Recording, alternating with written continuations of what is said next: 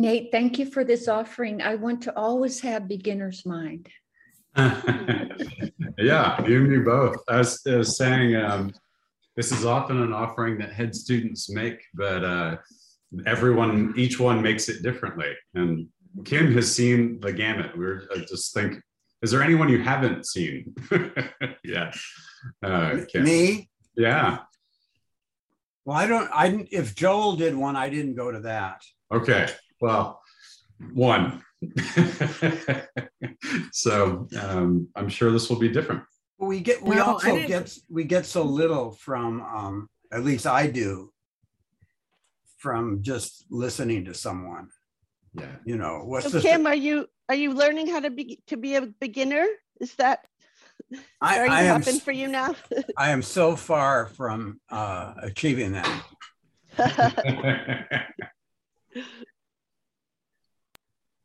I think, isn't it, Nate, around 10% that you get by listening to someone? That's right. Yeah. Yeah. That's about what the research says. And then there's a whole movement of hearing, visualizing, and writing, which integrates it more, and then doing it in an embodied way, which gets you closer to half. So we'll do all of them because I'm an old teacher.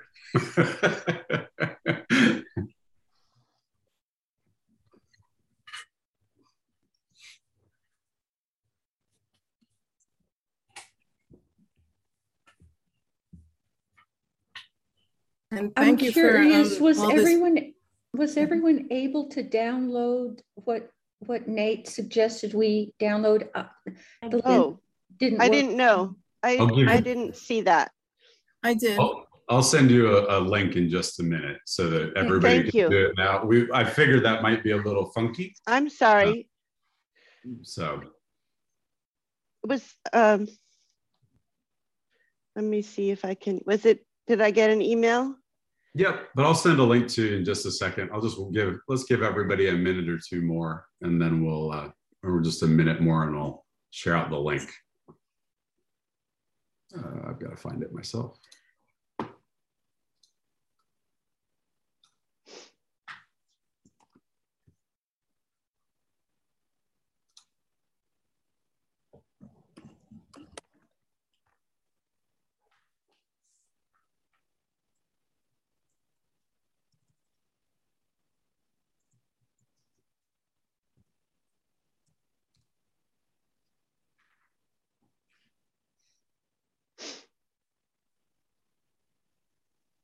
Nate, was the registration through the Circle format as well?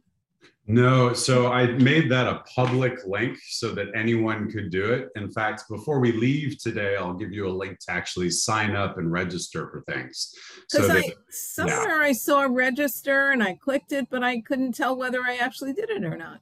Yeah, sorry if that was a little funky. We're experimenting with this thing. We'll see if we can get it to work. So. Well, why don't we go ahead and get started? It's a minute past, so if people trickle in, that's fine. Hi. Hi. It's so good to see all of you in your various backgrounds. And such a delight to be able to know that we're going to be able to engage with each other more than just in silence, which I love as well, but it's nice to be able to talk with you. But as we get started today, I thought we would sit for just 2 or 3 minutes and get settled in. And so I've got a little bell here, which I'll ring in just a second. I'll give you everyone a couple of minutes to get situated and set up with the materials and things that we'll need. But as we start to sit, just a little bit of orientation, and most of you may know this. When we sit for Zazen, you'll hear the timekeeper ring the bell 3 times. That's the indication that we're moving into Zazen. So I'll ring the bell 3 times. And as you're sitting in your seat, if you're looking for a posture that works for you, just find a place where you can sit as upright as you can with a slight curve in the arch of your back. And you might put your hands in a mudra, if that's a comfortable position, or on your knees, if you want a resting place. And then just avert your gaze slightly downward and keep your eyes about 2/3 open. That's kind of a way of thinking about it.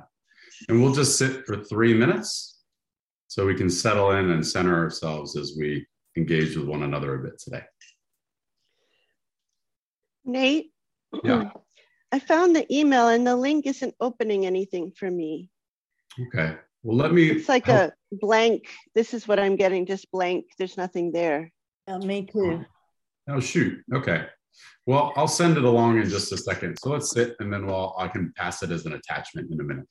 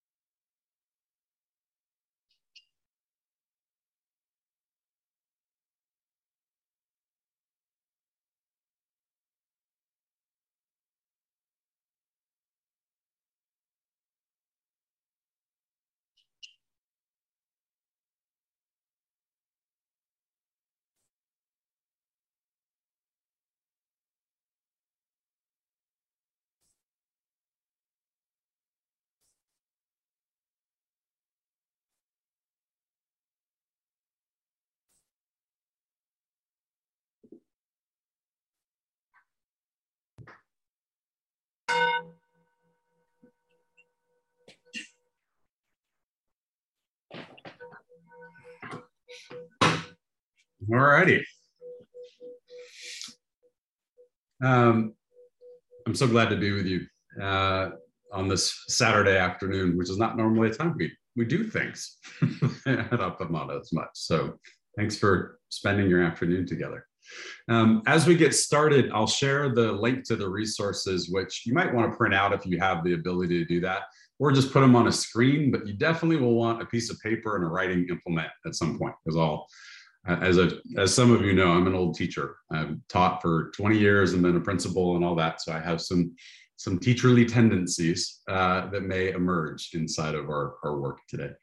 But as I'm setting up for that and sending everyone the resources they need, I'd love to just have everyone check in. So just tell us again your name. I think most folks know each other, but just share your name, where you are right now, and one word to describe your current state of being. And Anne, since I just spoke with you last night, I'm curious, you're up first. Okay, my name is Anne Lipkin. I'm in Austin, Texas. And my current state of being is anticipatory. Mm.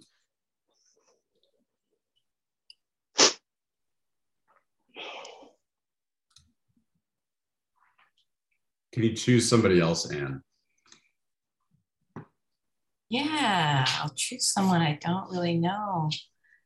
Milan, is that right? Yes, hi.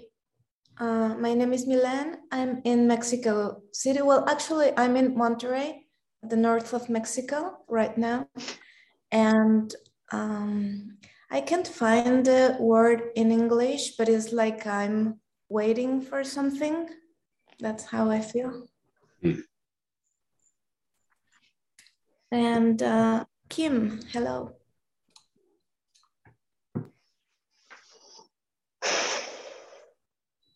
I'm Kim from Austin, and I'm feeling so good because I just took a long walk, and it's one of my favorite things to do, and I hardly ever do it.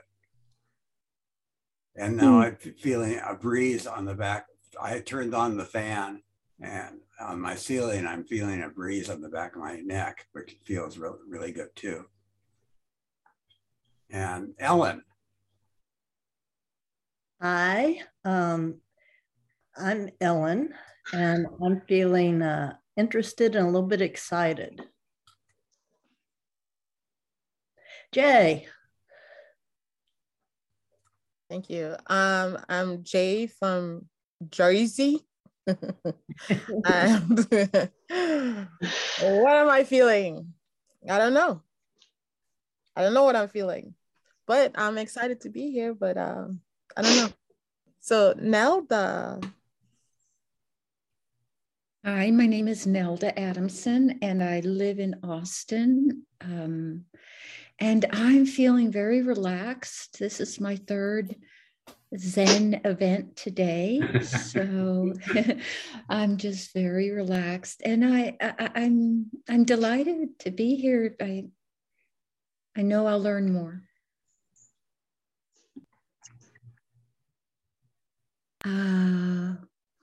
Let's see, Geneve. Hi, I'm Geneve, and I'm in Maine.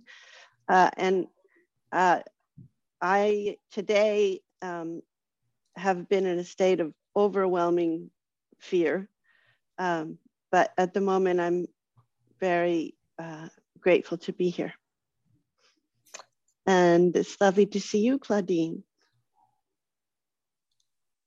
Okay, I am Claudine, and I am in Switzerland, and it's also my third Appamada event today, so I'm a bit tired and very interested and looking forward. Rosemary? Hi, thank you, Claudine. Hi, everybody. I'm Rosemary, and I'm in Fort Lee, New Jersey. And I'm in the state of anticipation, like Anne and others. Oh, and did we leave anybody out? I don't think so. Okay. Oh, Nate, what's your state? What is your state? Right. I'm Nate. I'm in Austin. I'm delighted to be with you all and to be with some of my Jersey brethren, by the way. I'm a former Jersey guy, so that's exciting to me. I'm just enjoying your presence already and looking forward to what emerges. And one of the things I will say about sort of my approach to teaching in general, as I find yet another way to share this talk with you all, is I tend to think of myself as kind of a guide through this, so that I've got a bunch of things that we could do, a bunch of possibilities, but I would just want to be curious about what shows up and responsive to what shows up. So we'll do that together in a second. Anne. We haven't heard from Ellen. Oh, Ellen. Yeah. Oh, we did. Oh, yes, we did. I'm sorry. Yes. Sorry. Okay. I'm confused.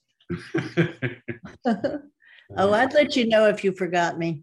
All right, so there's a couple different ways to access these documents, which may or may not be in front of you just yet. So apologies if you weren't able to get to it. The last one should be completely open for everybody, so hopefully that one works.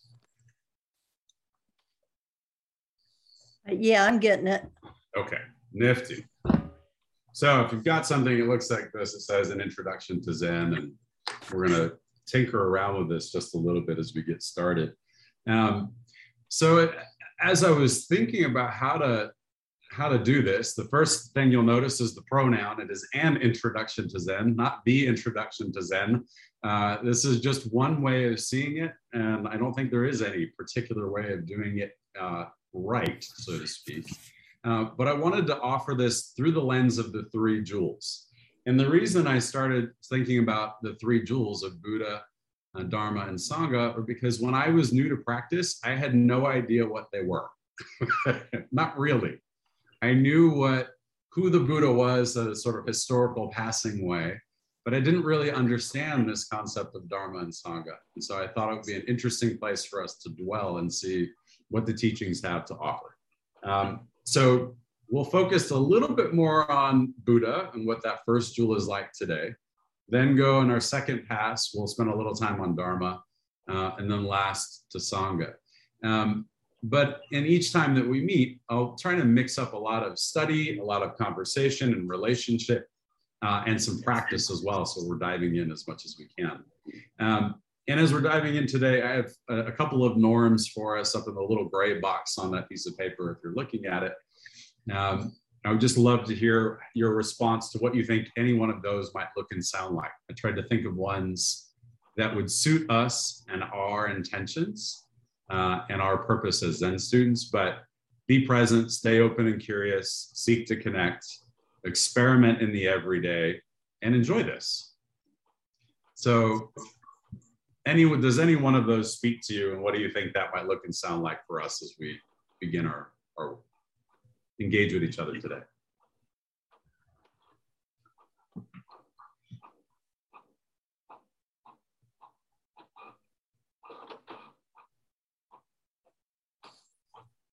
Yeah, just jump in. Okay, so be present. It's pretty basic, but for me, you know, sometimes not so easy to be fully present, you know, and so yeah, to be fully present with all of you and with material and really listening to everyone. And then it gets into some of the others, like staying open and all of that.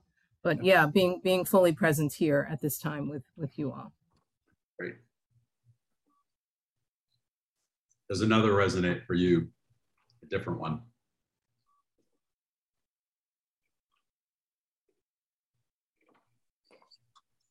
I'm curious about experimenting in the everyday, and I don't know what that would look like for me, but I want to try and integrate this with where I am today, and not just have this remain in a little capsule.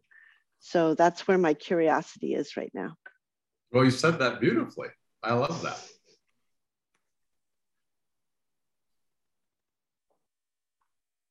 Any other ones that pop for other folks?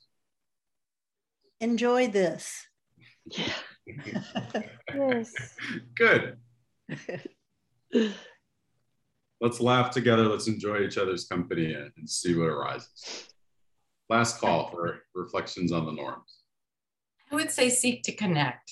I've really just presently, I've come to that's the big deal. Connection, connection, connection. And I think there's a proactiveness, if you will, to that seeking to connect, like making that an intentional part of your aspiration. And there's a way of being present, but there's a difference between being present and connecting. So at least in my experience, and I wanted to add some color to that. So cool. Well, let's dive in. I've got one quote at the bottom, which is the one that we've many of you have probably heard, but it seems important to ground us in that. Kim, would you mind just reading that one from Dogen?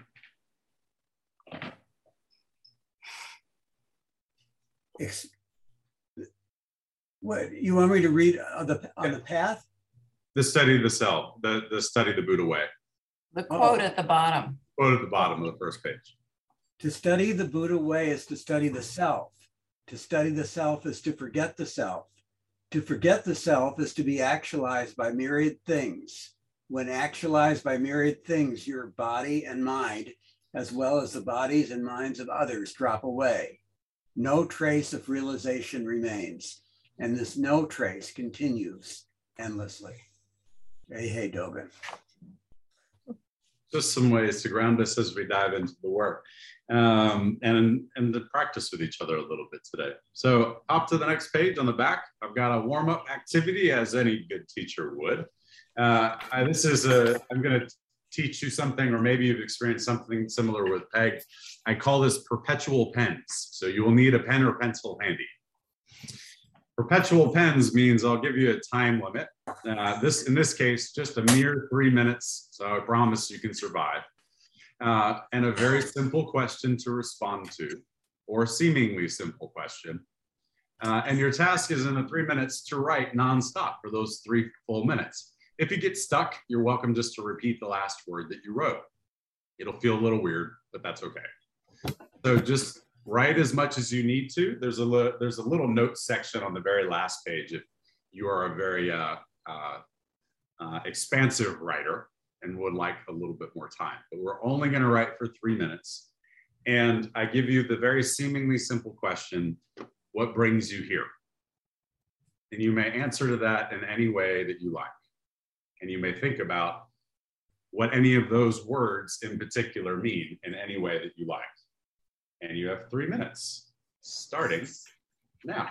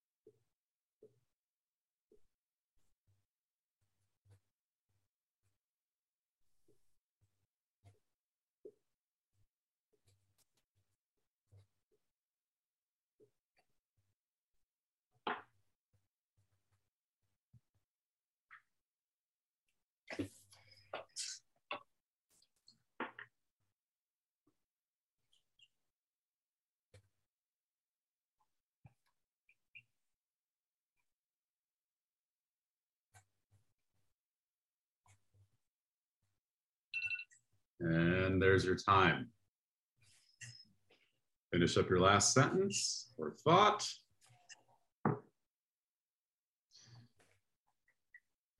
and take a minute to go back and just underline, star, circle anything that you put on paper that resonates with you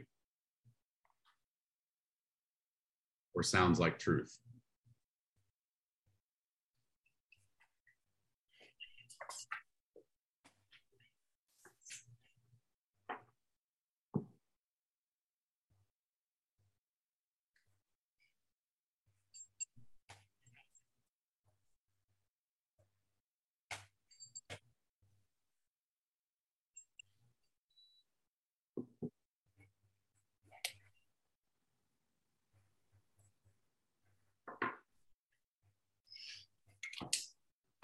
Okay.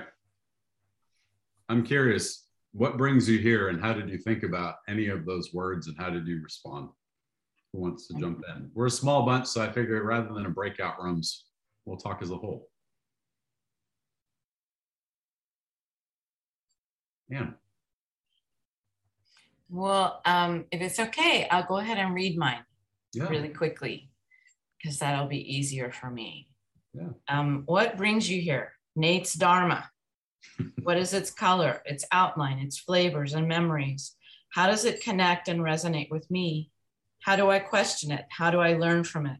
Will it change me? I hope so. I long to be different than I am. Though I know in Buddhist teaching that is a prohibition. Okay, no prohibitions, but unskillful, as people at Appamada often describe a prohibition. I crave learning the key, the lodestone, the answer, the truth.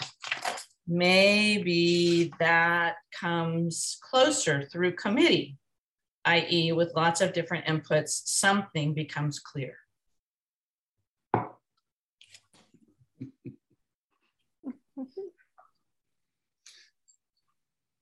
Ellen. Okay, two statements struck me as am I muted? No, as particularly true. And the first one was at the top, and the second one, and the last one that seemed true was at the bottom of what I wrote. And the first one that I wrote that seemed true was, the enthusiasm of my Dharma buddies brings me here, because I'm also one of these people who's been from this morning, even before Women in Zen, I was doing something about concerning Appamada. And so I thought I may not be able to do this too. But everybody in the previous group was so enthusiastic, I just couldn't miss it. And then the last one was, now that I'm with more traditional Sanghas, I want to expand my Buddhism vocabulary. Wonderful. Thank you. And listen, by the way, I'll say let a couple more folks share, and then we'll take a minute to just respond to what anybody said, sort of collectively, anything that touched you or moved you. There's a feel free to jot down their thoughts and respond as well. Jay, what you got? So I said, Buddha brings me here because I usually look at the Appamada calendar and let whatever class is offering speak to me and attend. I saw today's class, but I had not committed to it. But then it was brought up again during Women in Zen, which, you know, piqued my interest. And having your name mentioned, I remembered your inauguration during the January intensive, which made me want to look at it a little bit more further because I remembered your inauguration. So when I went to the last session we had for the Silent Illumination, and it was mentioned again, I said that was my third cock crowing because I'm Catholic, right? I think that was my third cock crowing, and I knew I had to attend. So, thanks. I'm the son of a preacher man. I get the reference immediately. I'm with you, Claudine. Yes. Well, the first thing I wrote was I want to be part of the Sangha and to connect. And as I spent all the day with Appamada, I wanted also to come tonight. It's night for me, it's 8 p.m. In Switzerland. And the other thing is, I wrote, I want to learn more things, but then I thought, oh no, I want to learn more things, but I want to let these things penetrate my mind on a non-intellectual way. Non-intellectual way is non-knowing knowing, if it makes sense for you. So that was, and the last thing was to do it and enjoy it instead of make an effort. Because I felt really tired of making effort today. So that's it. Thank you. Kim, take us home. Last call. What brings you here? My parents had sex. My mom wanted a boy and vowed to have kids until it happened. That was not the era of sex change, or they could have made a boy of my sister. Jump forward 75 years and I'm here because nothing else and nowhere else makes sense. That is what? And then I have a drawing. So there's the drawing. I didn't get very far with the drawing. I've been doing 10-minute pieces, but this was my first 3-minute piece. I'm glad that I could give you those conditions to try that one out. I like that, a 3-minute piece. Well, I want to open it up to, for folks to respond to something that resonated with anyone else, with what anyone said. What brings you here? I wanted to reply to Claudine, because to say that she wants to experience this with joy rather than effort, that's really, boy, if I could put into words what I want to do with my life, even with just this move that I have to make within the next like 2 weeks. If I could even just do one thing that I'm afraid of with joy rather than effort, it would be a very meaningful shift for me. Thank you, Claudine. Yeah. Oh, may I just say something about that and make an allusion to the Wednesday meditation we do with Ellen and the Lojan, you say, the slogan. And I had a look to all the slogans and I thought, oh, I might choose the one that is talking to me most. And it was the number 33, and it might please you, Geneve, as well. It is, don't make everything so painful. Mm-hmm. And so that's why I have chosen to the idea of enjoying this course. Sorry for taking this time. Okay. Oh, thank you. Kim and then Rosemary. Kim? Oh, no. What am I supposed to say? I don't know. I thought you were going to respond to somebody else. Your hand is still up, Kim. Oh, I'm sorry. Oh, no worries. I will lower it. Rosemary. I wanted to respond to Anne because first of all, she talked about you, Nate, and wanting to receive, I guess, from you, what's the Nateness about you and how you would provide yourself to us, you know, or the Buddha through yourself to us. And I just thought it was so lovely. And then a lot of Anne's piece was about connecting with others and learning through the group, and very different from what I wrote. So I appreciated Anne's perspective. It really sort of rounded out where I was going with why I'm here. So thank you, Anne, and everybody. Thank you. I'll build on that a little. Oh, Nelda, jump in and then I'll close this out. Okay. So I actually wrote everything that Anne wrote in my head. But the only thing that actually came out was confusion, curiosity, and connection, because I love alliteration. And so, so those three words and the last and one sentence, I've heard not knowing is most intimate, we shall see. And your line about so hearing what Nate's Dharma is going to be like has been interesting to me, because I'm sewing with you right now. And I've been living in and experiencing Anne's Dharma in this really personal and beautiful way.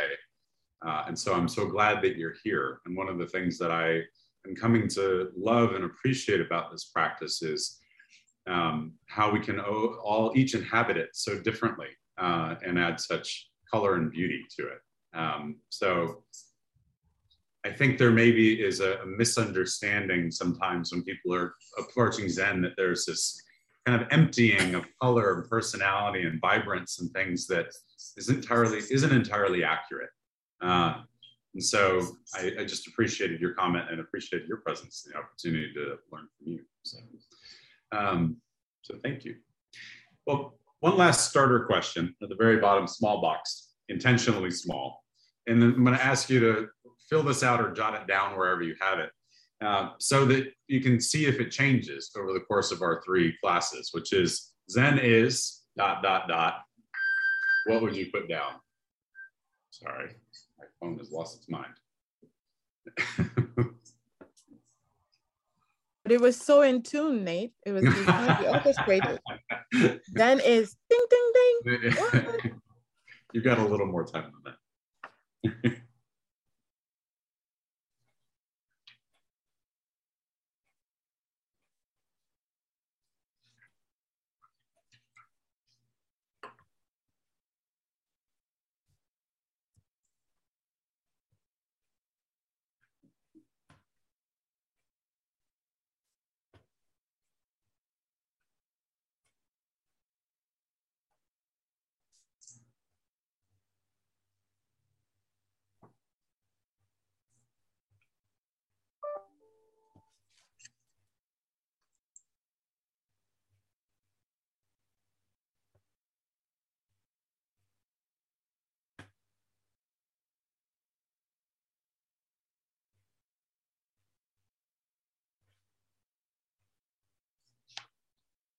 Just take about 30 more seconds to finish out the thought.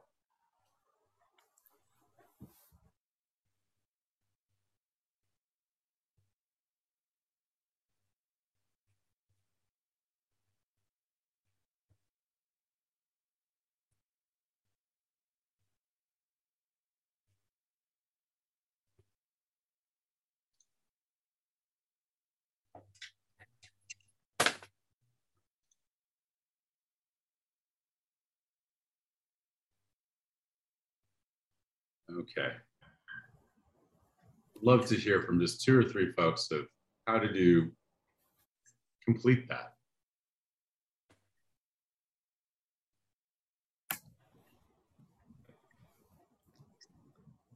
Ellen, what did you put down? I'm curious.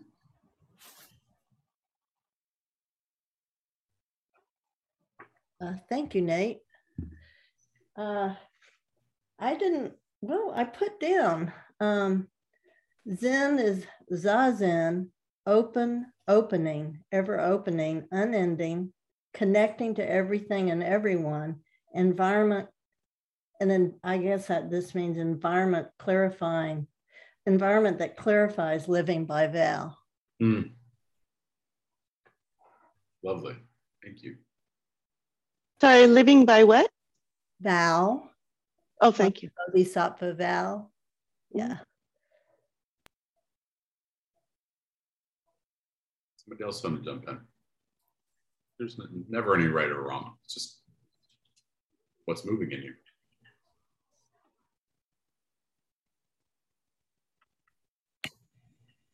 Okay. Oh, my hand was up anyway. Okay. I forgot to take it down. Sitting, collecting the mind, offering oneself fully to the present moment, opening oneself to the vastness of life, clarity, compassion, community, and I don't know.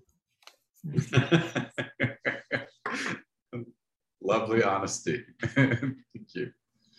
Milan, I'm going to hear from you. All right. Zen is a practice of learning how to live by yourself.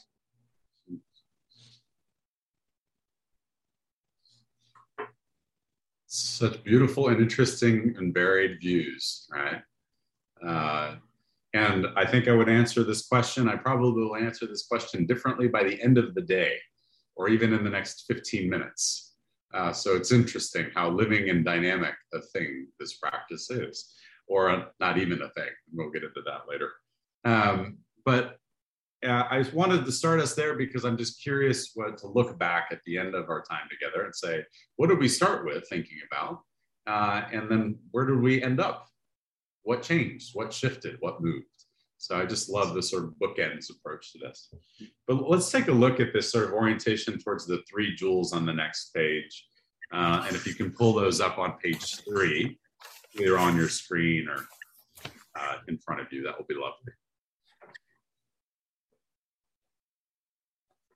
And I just thought we'd do this, but as a teacher, we sometimes call this a spirit read. So a spirit read is somebody jumps in and reads for a paragraph or so and stops, reads as much as they like as the spirit moves them, and then stops, and then somebody else can just jump in. So you don't need to call on anyone or popcorn necessarily. But if one person wouldn't mind just volunteering to take the first paragraph, there's only 4 little parts. It'd be lovely to read aloud, and we'll reflect a bit.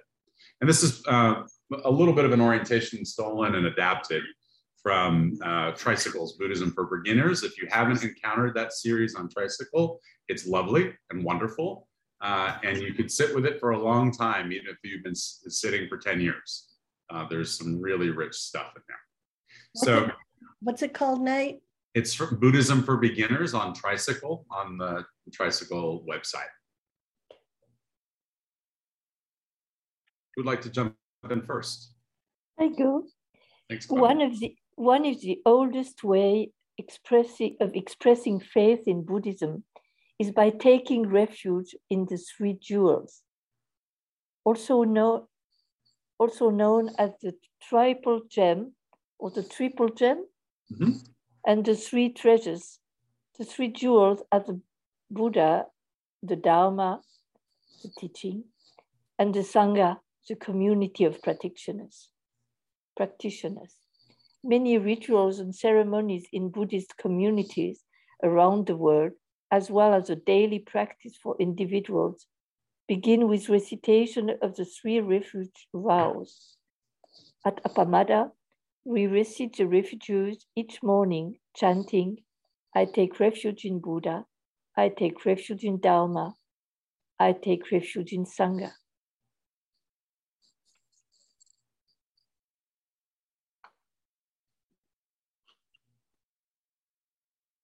For many practitioners, taking refuge is one of the first steps in declaring oneself a Buddhist, along with taking the precepts, guidelines for an ethical life.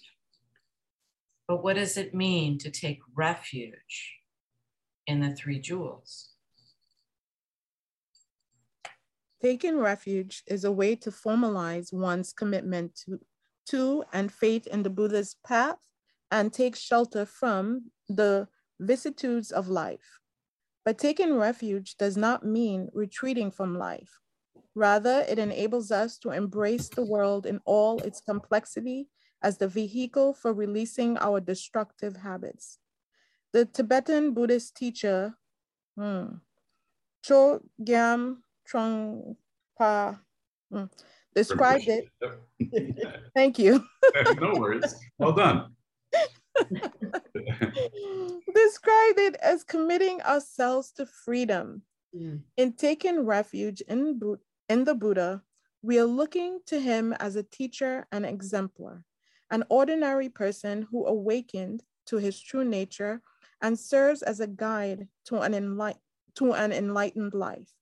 When we take refuge in the three jewels, we also take refuge in our own Buddha nature and potential for liberation. And I share this piece with you because I've read it now several times over, and each time I read it, a different piece sort of speaks to me in a different line or a set of words lands in a soft space with me. And so I'm wondering, within these words, what lands with you? What appeals to you or moves in you? Jay, yeah. An ordinary person who awakened to his true nature and serves as a guide to an enlightened life.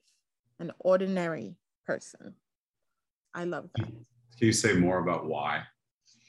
Because it means that it's attainable for each one of us. It doesn't put it out of reach, you know? It's not like this extraordinary being, but an ordinary person. That's you, me, you know, everyone here, everyone around the world. We can all attain it.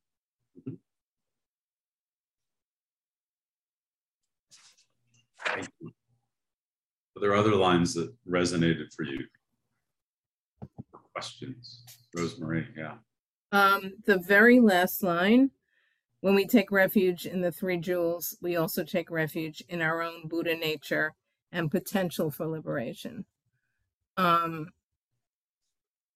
Freedom for me has always been scary. I've been someone who's opted more for safety and security. And so I like the idea of the potential for liberation. That gives me encouragement. Yeah.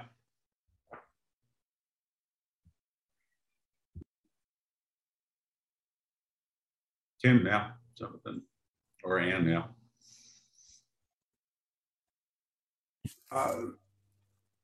I like the committing ourselves to freedom. And right before this, my wife had CNN on, and it showed a picture of people leaving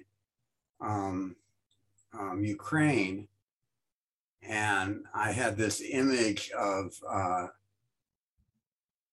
you know, of Putin wanting this country, but not, but he's getting the country, but not the people. And he's getting this like devastated wasteland that he's creating, and seeing the people. And they said, this is so hard on the people, but this person who I saw on the TV had a smile on their face as they were leaving. So you know, it was very, it was almost uplifting that he couldn't take that away from people. So that was a committing of themselves to freedom, which they've had 30 years of. And thank you, Kim.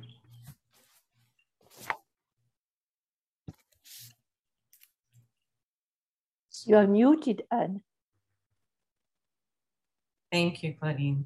Yeah. I wanted to respond to Kim's current news really quickly. That I just read an article in the New Yorker about a lot of people are immigrating to Russia. Mm. They're leaving to go to Russia because they're frightened. And a lot of people are leaving to go to the Russian-held territories. So there's that side. So there's both of those. But I wanted to say that I was struck by the Buddha, and he was an ordinary person.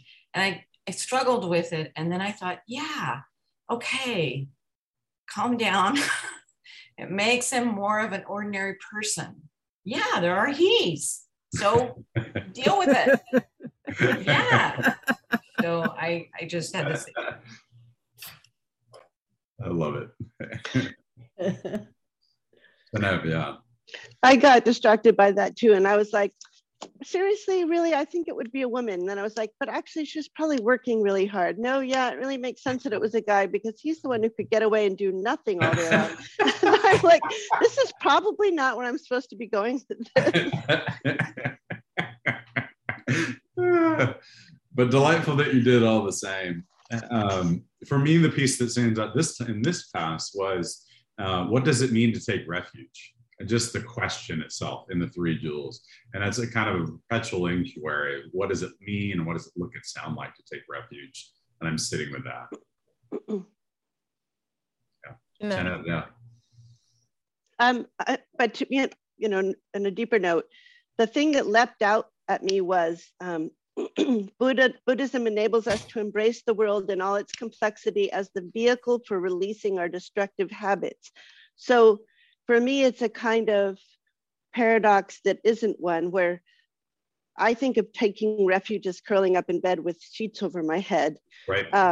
And this taking refuge is entering the ocean and flowing with everything. And that to me feels in my body like, or in my heart, like a huge kind of liberation in which you don't need to hide. I love that, by the way.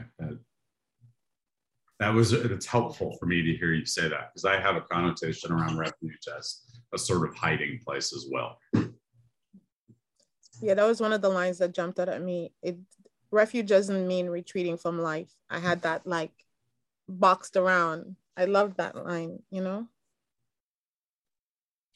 Let's dive into these three jewels a little bit more, and we can come back to this. I just want to kind of round out our understanding. And just as by way of background, why I'm kind of curious about the origins of language here. I'm in the middle of a PhD dissertation, and I'm using Joanna Macy's work as one of, if folks are familiar with Joanna Macy's work at all on mutual causality, as one of the touchstones in my work. And she references the Pali Canon quite a bit as she's talking about conditionality and mutual causality. And I think some of the times I've sort of forgotten that these funky words that were new to me so long ago also come from Sanskrit and have an interesting origin that and just seeing the way that she plays with language and gives color to the language has made me appreciate these terms anew. So I'm offering you some of that language as well. So I'll start off with Buddha, and then if somebody else would jump in and read Dharma and Sangha, that'd be great. So Buddha derives from the Sanskrit root Buddh, which literally to wake up, be awake. The name Buddha, meaning an awakened one, refers especially to Sakyamuni, the prince of the Shakya tribe and the founder of Buddhism. A Buddha, typically noted with a lowercase b, is also any fully enlightened being, not necessarily a Buddhist practitioner or student. We often use the term Buddha nature to describe the inherent quality of being a Buddha, always present in every sentient being. Somebody else get Dharma. Dharma derives its meaning from the Sanskrit root tri, to bear, to support. The Buddhist understanding of Dharma is the teachings of Buddha, the path or way taught by Buddha, or the teachings of the enlightened ones who have followed Buddha. I'll do Sangha. Sangha's meaning comes from the Sanskrit prefix sam, with, and the root han. Han has various meanings, but in this combination, it means contact. Thus, pre-Buddhist texts refer Muni Sangha, a gathering of sages. Today, Sangha refers to a community of Buddhist practitioners. A Sangha is any group of people who practice regularly together, who share an aspiration to realize the awakened life, and who support each other in this aspiration. So again, in these three jewels, if this is what we're taking refuge in, is there anything either in the origin or the language here that's sticking out for you as nourishing?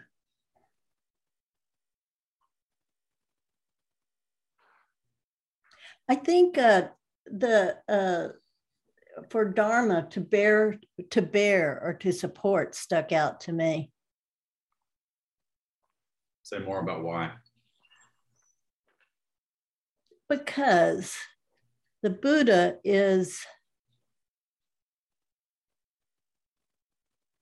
would be, just because I've been doing some reading along these lines, the Buddha is more of the absolute, more of the, like sitting in meditation when, like, I don't know, you're really right there. I don't know what to call it. Every now and then you can really be right there. I mean, that feels like the Buddha, when you feel like you touch into your own Buddha nature, but it's not something you can, it's a, Dharma is in my life today. Dharma roots me in my life today. And into this world today that I'm living in. So it supports me. It supports me in a very real way. I didn't know that that was the origin of it. And so that one really stood out to me as well. I'd never heard that. And suddenly it just gave color to this word that we use in a particular context that just, because I felt that the only thing I do is make this motion of feeling supported and held by something, right? But to know that that's actually what it means was startling. Yeah, Geneve. Well, it's interesting. I'm very much a novice to Buddhism and to Zen, but I live with a Hindu family for 6 years as part of the family. And I read, you know, a 700-page summary of the Mahabharat, which is 7,000 pages long. And my understanding was that dharma was right action, but duty. But this is interesting because I feel that in order for me to intuitively and immediately in every moment participate or channel right action, what helps me is to feel supported by just sort of like the, I don't even know how to say it, but maybe the Buddha, you know, the something beyond me. Yeah.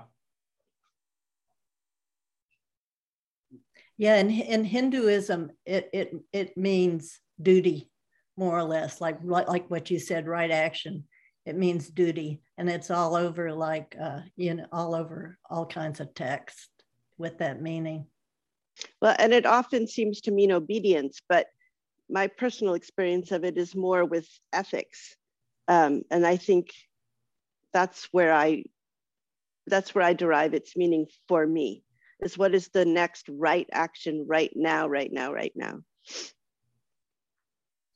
think the if I can jump in, the one that stood out for me is Sangha, and the I never knew the Han meant contact, and to the sort of idea of seeking connection and making contact, like that idea of a community that makes contact and connection, that just was softening for me. Oh, that's so interesting. I mean, isn't a Han the board that you hit? Yeah. And so that's how we come together. Mm-hmm. That is very interesting. Contact, right? Contact, yeah. Contact. And so immediate. And so like explosion. Yeah. And so like all at once. Now, it's now.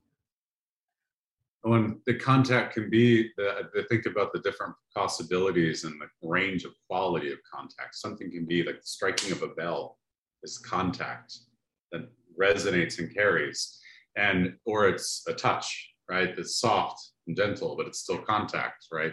There's something interesting about that as a possibility inside of Sangha. And all the different ways that people ring the bell. I mean, when you listen to Joel ring the bell, how it's this gentle touch. Mm-hmm. And other people, it's very different and it's very individual. I think Kim was raising his hand. Nate. Yeah, Kim, what were you thinking? Well, in a book we read about, some of us read on community, there was a distinction between a community and a group. And one thing that stands out in my mind is that in a community, people look out for each other, where a group is just an assembly of people. So that's really important for a Sangha, is that you know, this expression, you have each other's back. Love it. Well, I wanted to give us some grounding in these three jewels, and we'll dive a little more deeply into Buddha and there are two parts of this that I'd like to tinker with. So on the next page, there's a short summary or sort of an origin story, Buddha's origin story. And if you search for these, there are dozens upon dozens of slightly different, that all have slightly different variations about the historical Buddha and what his life was like. And some of us in Council 3 were reading a book called The Circle of the Way, which it really points out that there's a wide range of stories and not a whole lot of certainty about what exactly was true. But still the legend has persisted over time and certain features remain consistent and true. So I'll offer you one, and then we'll turn from the particular embodied historical Buddha to Buddha nature. What does that show up for us? And start to see some interesting correlations. And that's where we're really going to pivot from the historical Buddha, which is true of every denomination or sect within Buddhism, to Buddha nature. We're going to start to zoom in on what some Zen and Chan teachers really say about it in particular. But let's dive into the historical Buddha. So would somebody like to take the first paragraph? Same thing. We'll just spirit read this on page 4 a little. I'll read the first part.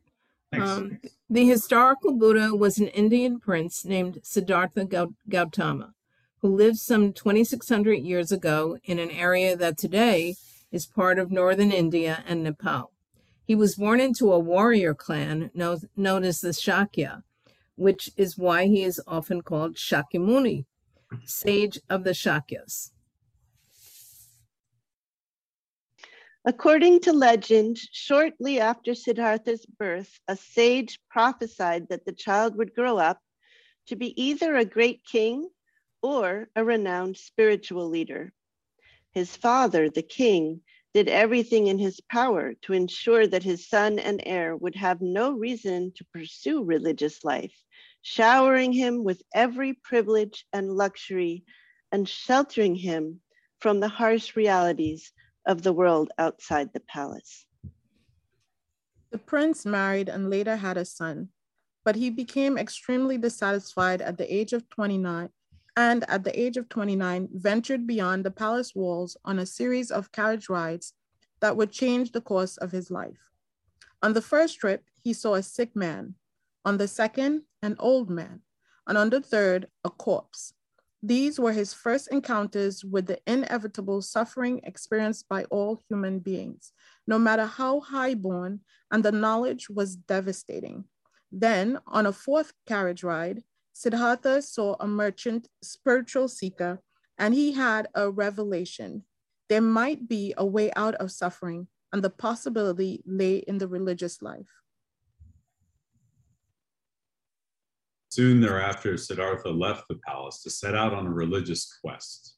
He studied with renowned spiritual teachers and then embarked on a journey with several companions, meditating and taking up severe ascetic practices, such as prolonged fasting that nearly killed him. Ultimately, he had another realization, the way out of samsara, cycle of birth, suffering, and death, lay neither in indulgence nor in extreme physical denial. There was a middle way to end suffering through training the mind. The former prince resolved to meditate under a ficus tree, now known as the Bodhi tree, in a town called Bodh Gaya, until he had discovered the answer to his quest. After 49 days, he had a series of insights into the nature of reality, and he became enlightened.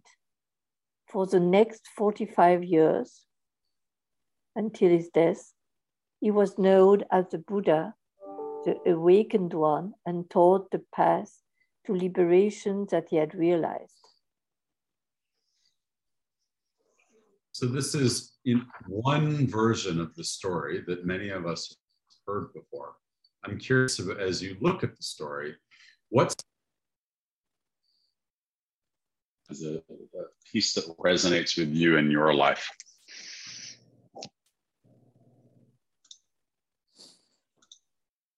So what resonates for you in this particular telling? You want us to write, Nate? No, you can just share. You can just share. There's a place to capture notes later. I was struck by the fact that it was a mendicant seeker. So by definition, someone who had nothing and was curious, that catalyzed his curiosity, which eventually led him through two different kinds of experience to a middle way. But it struck me that it was a mendicant seeker who was the spark. And you know, I'm sorry, Ellen, go ahead. Oh no, Anne, go ahead, I can wait. I'm just realizing it strikes me that he didn't see a poor person. Mm. He wasn't moved to social justice. He was moved to spiritual enlightenment. He didn't see social injustice, which is really interesting to me. In some versions, do you? It seems like it's always sickness, old age, and death, which is pretty universal. But he wasn't caught up with the class system. Anyone could follow him. And so in that sense, he was interested in social justice. Well, that's good. Yeah. And just a note here, you don't need to raise hands in this because I really want people to be able to respond to one another live at the moment and contribute. So raising hands, meaning in the little reaction thing, feel free to just jump in. Before you guys go further, could someone explain? I mean, I had not heard the word mendicant before, and I realized I read it incorrectly because I saw merchant in my eyes. But what is a mendicant? When I looked it up, it said a beggar. But okay. So a beggar, spiritual seeker. Yes. All right. And you still see them all over India. Mm-hmm. That was a big part of the monastery, right? That the monks, that was part of what they did is they went out to beg, I think. Am I right about that? Yeah. So in my mind, I sort of see that as someone who's completely given themselves over to the spiritual path, so much so that they are dependent on others for their basic subsistence. Well, so much so that they are a gift to others who then share of their lesser worldly materials.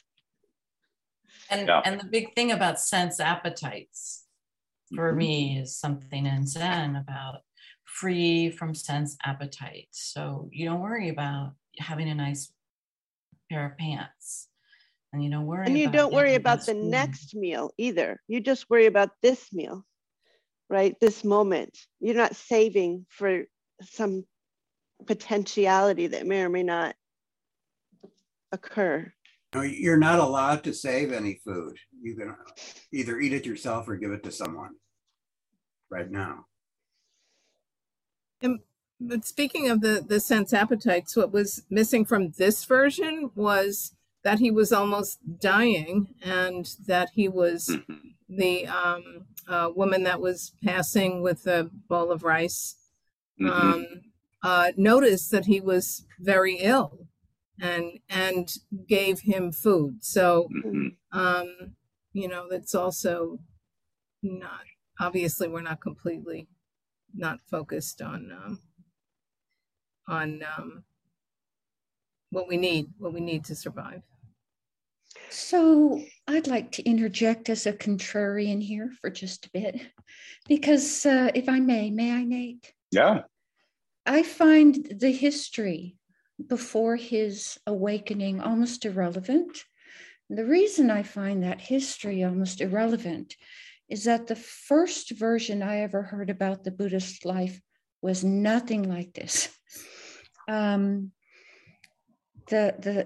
article I read was, having come from a military family, they abhorred wealth. That was outside their code to gather wealth. And so since he was the heir apparent, most of his life was in training to be the next warrior king. And the article I read, and again, there are many versions. So this is why for me, that kind of background history is not as significant as the actual moment of awakening and what brought it about, whether it was that he saw death and hunger and so on, or as likely that he was actually went off to war before he was 29 and saw death and suffering and pain there, and maybe even had post-traumatic, you know, a post-traumatic event. It doesn't, for me, as a Zen Buddhist, the details as to the what got him there are really less significant than the fact that he got there. And so just, that's why I've been a little quiet in the reading, because we hear many stories about many of our spiritual guides, leaders of the past from different spiritual practices. And I wonder how right we've gotten those facts. But the one, quote, fact that we got right is his teachings and what he's left us. And that's sort of where I start with Buddha's story. So, as you were talking, Nelda, I was thinking Flint often says that people often come to Buddhism from one of two places. One, they hit bottom. They hit bottom and they say they sort of are leveled by life in some way, right? And they can't, life can't afford to continue in that same way. Or sometimes they come from aspiration. They see something in someone else and they say, that, what's that about? I'm curious about that. And some combination of both. But what's interesting to me in this version of the story, and or any piece of it, that it's the mendicant, right? That he's curious about. And like he sees, like, what's that? There's something there. And there does seem to be a place where he's saying, all this around me, none of this is it. So it felt like almost a combination of the two. All these trappings, whether it be military or wealth or otherwise, aren't serving me. And so interesting sort of realization that informs it. But, yeah. Thank you, Nate. I mean, personally, for me, I mean, why do we even study history, right? It gives us a viewpoint. And I love hearing the origin story of what brought you to this place versus like, well, I'm at this place, you know, let's jump off from there. But, you know, we honor each person's perspective and experience to that. But regarding the story, I love the fact that his father tried every which way to direct the course of his life. And regardless of that, he still ended up where he ended up, right? So I think that's a lesson. That yeah, whether it was as a soldier or a rich prince, right? He ended up where he wanted to end up. That's lovely. So, thank you, Jay. Yes. And for me, part of the story is that he kept getting it wrong until he didn't. But that's inspiring to me, that I may be looking in the wrong place right now. And that's a journey. Mm-hmm. You know, that's part of a journey. You can't start at the place you finally find, you know. Yeah. Well, Nate, you asked how can you relate to the story in your personal life? Mm-hmm. And just immediately my mind went to, my great-grandmother lived to be 102. I was 14, I guess, when she was 102. And so I was not a Buddha. I didn't decide to figure out to end suffering, all suffering or anything like that. But it still made a big impression on me how ancient she was. And she eventually ended up in a nursing home and with all these other ancient people. And I did become a candy striper or something like that, and go and like read people letters and stuff like that. So I guess there was a little bit of wanting to relieve suffering and that in that, not maybe universal suffering, but I don't know. When you said that, I went, oh yeah, I did. You know, seeing all these ancient old people made me kind of go, oh, well, there's something in life. This is something about life that I don't know about, and that I want to know about. And it also brings up the fact of death. Yes. And so those things kind of came up simultaneously. Mm. So I could just relate to that part of his life, going, oh my God, look at that ancient wrinkled person. How that feels. Yeah, I would say that really struck me too, as somebody that works with ancient wrinkled people, and who's caring for an ancient wrinkled mother, that how hard that is, how she suffers, how people suffer from losses, and how there's no way out of that. And then somebody says there's a way to deal with it. Maybe not a way out, but a way to deal with it, and the attraction of that. And I think for me, someone said earlier, I've lost track now of just the journey of, the thing that gave me hope is the journey of swings and misses along the way. That gave me ease. It's like, okay, I definitely have swung and missed a lot, right? And that all of that was moving along as it should. And so that feels like a source of comfort for me too. Let's shift gears to talk about Buddha nature, and then I want to make sure that we have time for at least a small practice and expression of that. So on the next page, on page 5, there's a bit from Buddha nature and 3 sources. I'll just do the framing bit and then invite someone to read the pieces from the Pali Canon, from Suzuki Roshi, and from Guo Gu. Buddha nature is the inherent quality of being a Buddha, or a fully enlightened being, which is always present in every sentient being. It is not something to be achieved or acquired. We express our Buddha nature through our practice. In Zen, we express it directly through Zazen, our meditation practice. Here are some notes on Buddha nature from the teachings.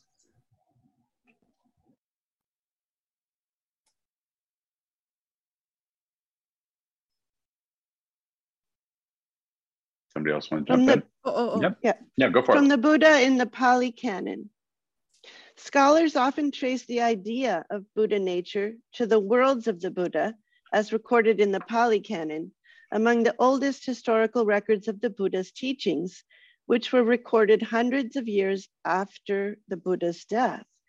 In the Pali Canon, the Buddha shares this with his monks. Luminous. Go for it, Rosemary. Thank you. Luminous monks is the mind. Luminous monks is the mind, and it is defiled by incoming defilements. The uninstructed, run-of-the-mill person doesn't discern that as it actually is present, which is why I tell you that. For the uninstructed, run-of-the-mill person, there is no development of the mind. It's interesting to me that, you know, we're reading Silent Illumination, that he mentions that luminous mind. Mm-hmm. Look at the second one. Luminous monks is the mind, and it is freed from incoming defilements. The well-instructed disciple of the noble ones discerns that it is actually present, which is why I tell you that. For the well-instructed disciple of the noble ones, there is development of the mind. And if you're reading some of the ancient texts, even translated, there's a lot of this, this kind of language that can be a little bit tricky, and you get the sense of an oral tradition that has been carried on for a long time in memory. There's a rhythm to it that then is captured in language after. From Suzuki Roshi and Not Always So. So in each moment, concentrate and really be yourself. At this moment, where is Buddha nature? Buddha nature is when you say yes. That is yes. That yes is Buddha nature itself. The Buddha nature, which you think you already have within yourself, is not Buddha nature. When you become you yourself, of when you forget all about yourself and say, yes, that is Buddha nature. Cool. From Guo Gu and Silent Illumination. Buddha nature, our true nature, is simply freedom. It is not a thing. If it were, then it would have a before and an after. It would be subject to birth and death, and would be either permanent or impermanent. Buddha nature is inconceivable. We, too, are inconceivable. This inconceivability is that right here and right now, we are free. This inconceivability. I love all three of these because they're so different and so rich, and they all orbit something. And I'm just curious what, as you read either from the Buddha directly in the Pali Canon, from Suzuki Roshi, Guo Gu, what stands out for you and speaks to you now? For me, it's Guo Gu, freedom. Freedom is release, it's peace, it is getting to sit with who you are, what you are, wherever you are, as you are, with a sense of peace, contentment, and wanting nothing else, nothing more, nothing less. This is enough. It's enough. I love that. And that we already are and think we're not because we get all stressed over this or that or the other, or think we should, as Shakyamuni's father thought he should be a certain person. Yeah, the freedom. That's what I always thought of as Buddha nature. But what strikes me in these readings is Buddha nature is when you say yes. That gives me pause. I mean, that completely was like, what, really? Because then just the question shifts my entire perspective. It's like, oh, well, that's something I feel arise within myself. How do I attune myself to that? And where would that take me? It would be an act of, it's kind of a flow.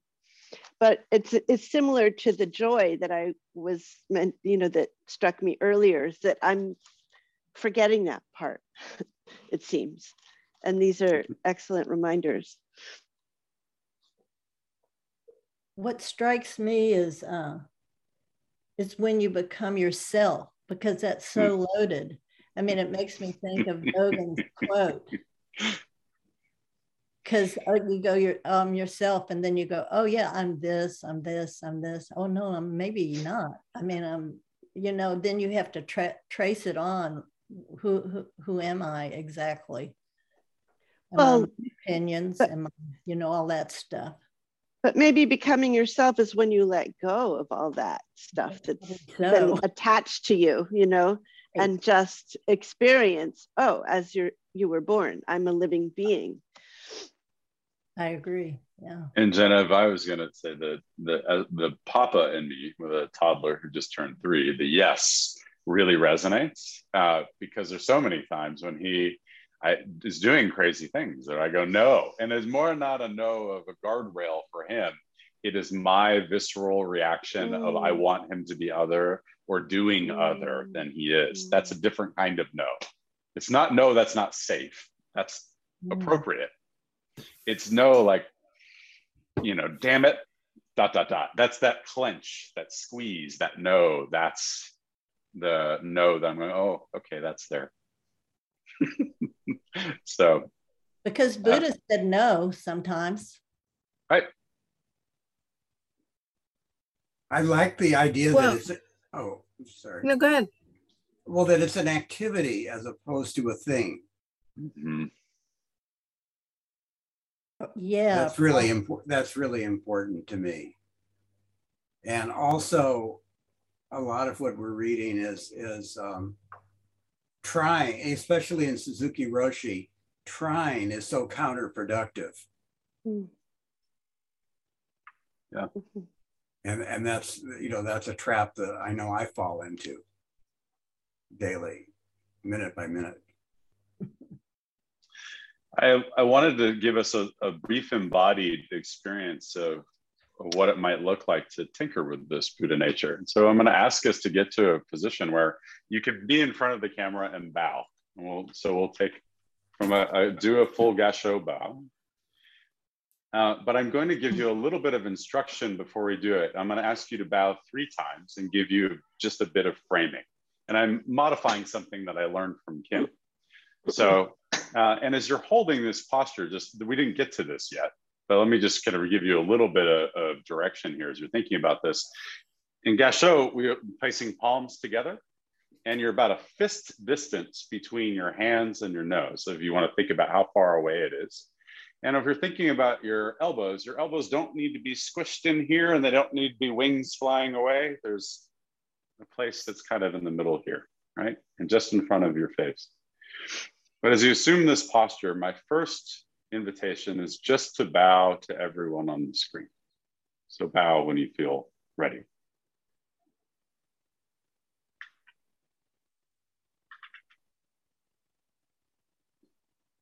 My second invitation is to bow mindfully as you can.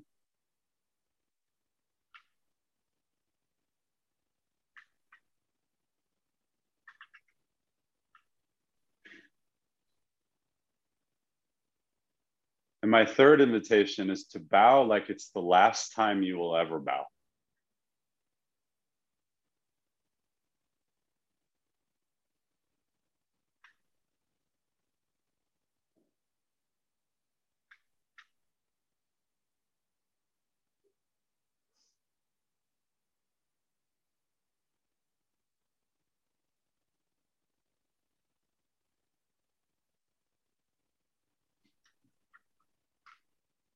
How was that for you? What did you notice? That last bow really got me, like made me want to cry. Still is, yeah, me too. Me too. It made me realize the preciousness of this moment and of all of you and of our connection and the vanishingness that I don't usually take time to notice. Yeah, and the inevitability that there will be one last bow. Definitely more emotion with each one.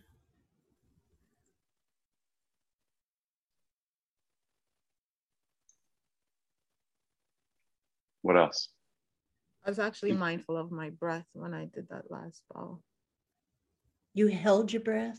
No, it's when so with each bow, I would do an out breath, but with that last one, I was more mindful that what if this was, sorry, but I'm like, what if I died like this down? Yes. Even down. So, you know, it's just that exhalation and thinking, what if, you know, my last breath was this and I toppled over, and, you know, but the form was the same. It's just what was going through my head. So when I took that inhale, as I sat back up, you know, I'm like, you know, I have breath, but yes. Mine was similar to Jay's, except mine was watching the last breath of a loved one. Mm. So my last bow connected with that.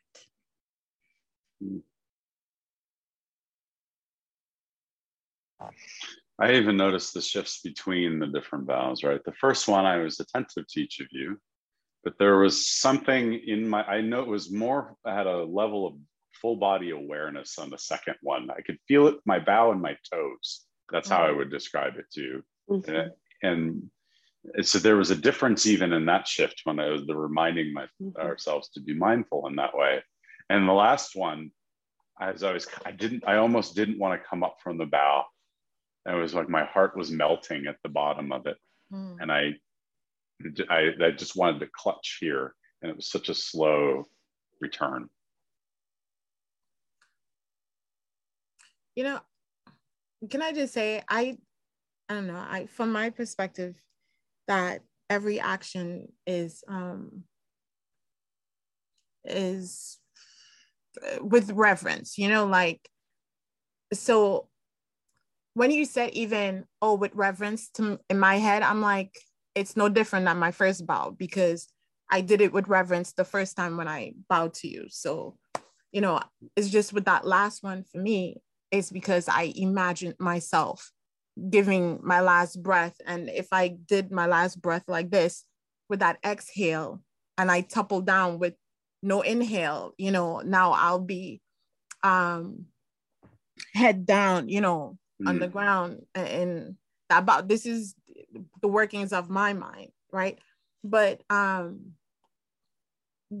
interactions, I think, is reverent. So it doesn't, for me, changing who it was, it did not impact me. You know what I'm saying? It didn't impact. It was just the idea of last breath, because I think all I changed that a while back. Like, you're no more important than I am. You know, the titles are unimportant. People get caught up in that. And I try to have my existence without giving more weight to somebody because they're named minister or manager or anything. I try to treat people equally, because I don't think anyone is more important than another, even though people get caught up in that. It's one of our precepts of meeting people on equal ground, right? Yeah. So it's part of our practice, very much so. And but to embody that wholeheartedly in every moment is an edge for a lot of us. It is for me, certainly. Anne, what were you going to say? Oh, I was just going to say, for the last bout, I didn't want to start. I didn't want to end, because that seemed like, this is the last one, but I didn't want to start either. Well, I'm so thankful to have had this time with you and to practice with you a little bit. As per usual, I tend to overplan. And so there's lots of stuff in here that we'll revisit, and I'll think about what's next. I have two quick things before we go for today, though, and before we bow out.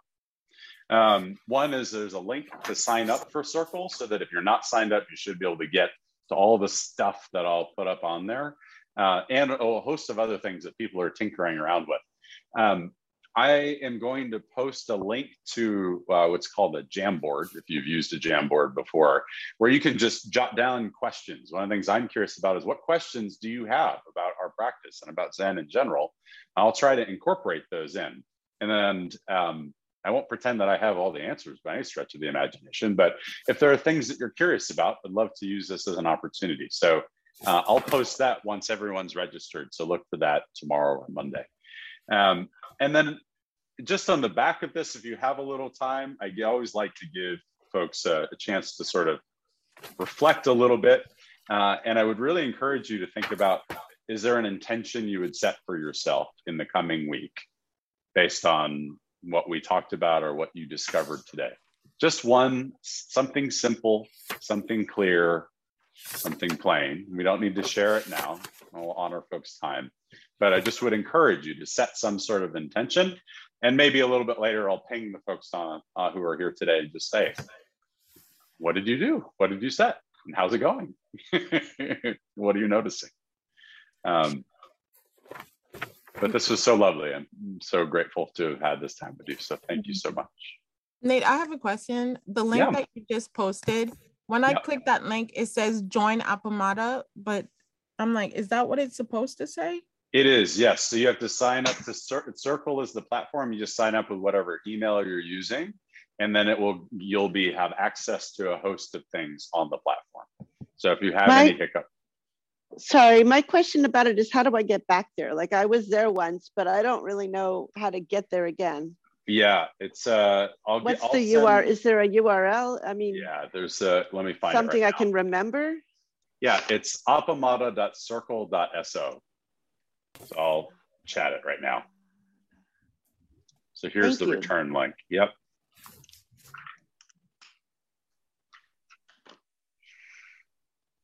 Thank you, Nate. Nate, is that the what is the registration? That's the registration is to sign up for the platform. It's called Circle. So just to sign up for the platform. Okay, not for the course. No, not for the course, for the platform. Oh, okay, that's what I was confused. I'm signed up for Circle, so I'm you're good. So you're set. All right. Have a lovely wonderful. Sorry. And this is separate from the emails I normally get from Appamada. That's correct. Okay. This is something we're experimenting with. Okay. And so we're trying to see if this is a thing that we find useful. And so it would be an opportunity for us to engage there a little bit. Beautiful. Thank you so much. And thank all of you. Thank you. Thank you. Will you give your baby a hug from me, Nate? I don't get to hug babies often. So here's a hug. If you'll pass that on to your baby. I will. All right. Thank you. Mm-hmm. Thank you. Enjoy, everyone. Bye, everyone. See you soon. See you soon.